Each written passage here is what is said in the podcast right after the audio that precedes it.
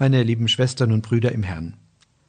An Ostern feiern wir nicht nur das Fest der Auferstehung Jesu Christi, sondern auch die Hoffnung auf die Auferstehung der Toten und das ewige Leben für alle, die zu Jesus Christus gehören.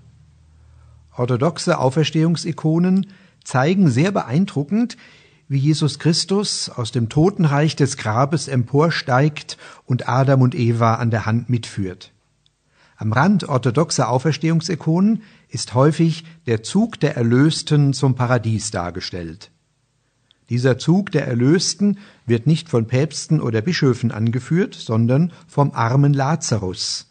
In einem Gleichnis des Lukasevangeliums erzählt Jesus, dass dieser Lazarus als Ausgleich für alles irdische Elend, das ihm zugemutet wurde, in Abrahams Schoß ausruhen darf. Der Zug der Erlösten wird auf orthodoxen Auferstehungsikonen an der Himmelspforte nicht von Petrus begrüßt, sondern von dem reuigen Verbrecher, der zusammen mit Jesus gekreuzigt worden ist und zu dem Jesus gesagt hat, heute noch wirst du mit mir im Paradies sein. Die christliche Hoffnung auf die Auferstehung der Toten und das ewige Leben, die wir in jedem Glaubensbekenntnis bezeugen, feiern wir an Ostern. Wir freuen uns nicht nur über die Gabe des irdischen Lebens, die wir dem Schöpfergott zu verdanken haben, sondern wir freuen uns auch über die Erlösung zum ewigen Leben, die wir Jesus Christus zu verdanken haben. Unser irdisches Leben hat mit der Zeugung begonnen und hat in der Geburt seinen historischen Anfang genommen. Unser ewiges Leben hat mit der Taufe begonnen und wird mit der Auferstehung zum jüngsten Tag seine Vollendung finden. Gott hat uns zwei Leben gegeben, das Leben in der Zeit und das Leben in der Gnade. Ich spreche mit Absicht davon, dass Gott uns das Leben gegeben hat. Es ist naheliegend, in pastoraler Sprechweise davon zu reden, dass Gott uns das Leben geschenkt hat.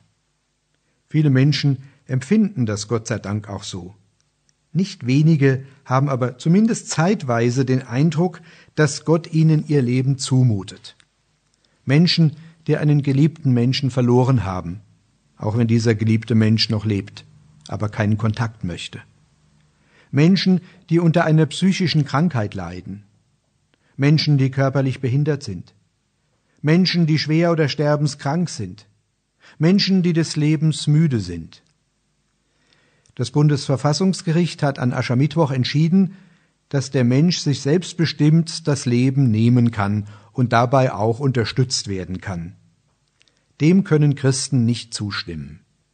Im Katechismus der katholischen Kirche heißt es, Gott ist und bleibt der höchste Herr des Lebens.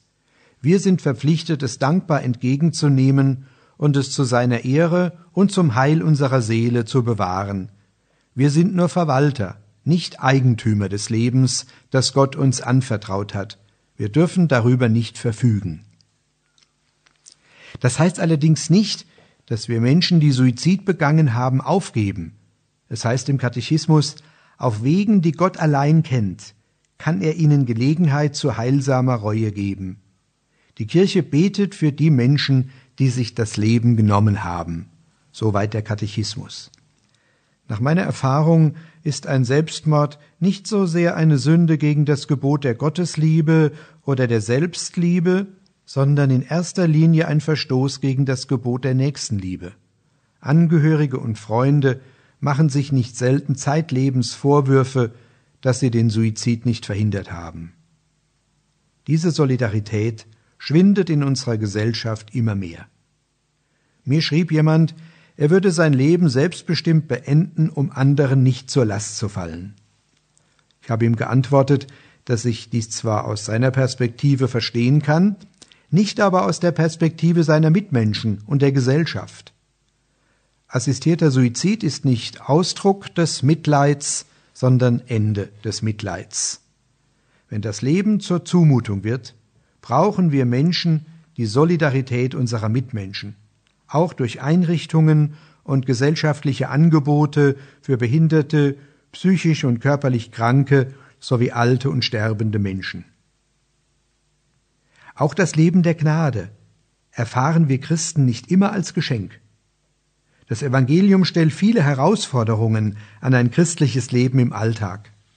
Es ist nicht einfach, angesichts der vielfältigen Herausforderungen und Ablenkungsmöglichkeiten in lebendigem Kontakt mit dem dreifaltigen Gott zu bleiben. Das schlichte Gebot, liebe deinen Nächsten wie dich selbst, ist in der konkreten Umsetzung nicht einfach zu verwirklichen. Die Not des anderen zu sehen und nach Kräften und Möglichkeiten zu helfen und dabei sich selbst nicht zu übernehmen, stellt uns vor vielfältige, konkrete Entscheidungen und Herausforderungen. Den größten Anspruch des Lebens der Gnade hat Jesus in das Gebet des Vaterunser hineingeschrieben. Vergib uns unsere Schuld, wie auch wir vergeben unseren Schuldigern. Angesichts der Zumutungen, die das gottgegebene Leben in der Zeit und das Leben in der Gnade uns Christen stellen kann, ist es wichtig, dass wir an Ostern das Fest des Lebens feiern. Wir freuen uns des Lebens und wir freuen uns der Gnade, dass wir zur Auferstehung der Toten und zum ewigen Leben berufen sind. Wir singen voll Freude, verklärt ist alles Leid der Welt. Des Todes Dunkel ist erhellt. Der Herr erstand in Gottes Macht, hat neues Leben uns gebracht. Amen.